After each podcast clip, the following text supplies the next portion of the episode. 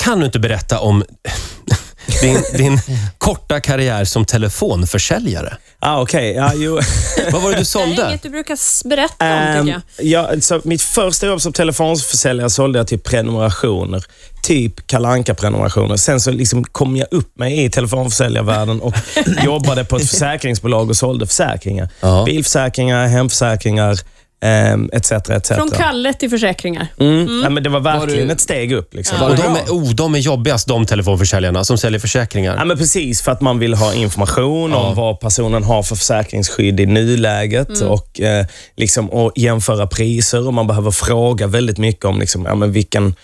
eh, Ja, sådär. Ja, och det känns ju som att man behöver alla försäkringar Mm. Ja. som de försöker sälja. Men det var ju väldigt mycket folk som liksom suckade långt, gjorde en lång Mm. suck när man berättade att eh, man ringde från det här försäkringsbolaget. Jag brukade ju också säga att jag hette Stefan. Eh, när jag ringde. Så det var liksom mitt telefonförsäljarnamn var Stefan. Eh, för att jag tänkte att Jason är så här konstigt och lite, Mm. du vet, man vill inte ha några liksom... Hemskt att det ska vara så. Men eh, ja, så jag sa alltid att jag hette Stefan, ringde och snackade med dem. Jag vet inte hur folk som eh, eventuellt var missnöjda med sina försäkringar gjorde när de försökte ringa tillbaka. Det var en och säga att ja, men det var någon som hette Stefan och de bara, "Va, eh, Men du hade du någon taktik för att hålla dem kvar? ja, men man skulle ju, det fick vi ju lära oss att man skulle ju aldrig acceptera ett nej. Nej. Man liksom sådär, eh, och, och sen var ihärdig, tjatig, alltså jobbig till och med. Mm. Är du likadan när du raggar? Har du lärt dig någonting från din tid som telefonförsäljare? Eh, nej, det tror jag inte var liksom applicerbart sådär. Tvärtom kanske? Ja, snarare. Men, men alltså det, och anledningen till att jag slutade också var för att man, man kände sig jobbig när man ringde. Men man gick in i något sånt mode innan man ringde folk. Att bara, hej, det här var Stefan från bla bla bla. Du blev Stefan. Ja.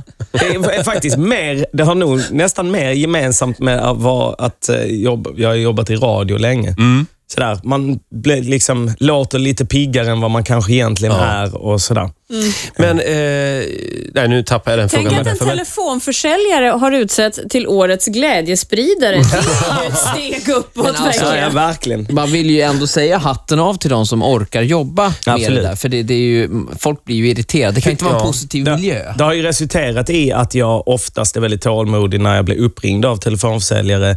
Ofta köper grejer av telefonförsäljare, Jaså. vilket inte heller är helt jättebra. Nej. Hur mycket skumma grejer har du hemma? Nej, inte så mycket, men du vet, det är mycket med så här abonnemang. Välförsäkrat. Så fort de ringer från mobiltelefonnätet liksom nätet där. Och, ja. men nu har vi en ny abonnemangsform. Ja, ja, men kör på det då. Liksom. ja, ja, ja. Sådär. Eh, och det Ja, är så, det får jag vi köpte följa någon efter sån ditt i, nummer. dongel, ni vet, så sån, eh, som man kan ha mobilt internet i datorn, som a- aldrig funkade. Och Jag hade den i ett år innan jag till slut... Sådär. Och Det är jättejobbigt att säga upp den också. Ja, såklart. Det har de ju sett till. Men det finns ett Mm. uttryck som heter det är svårt att säga stopp med munnen full av snopp.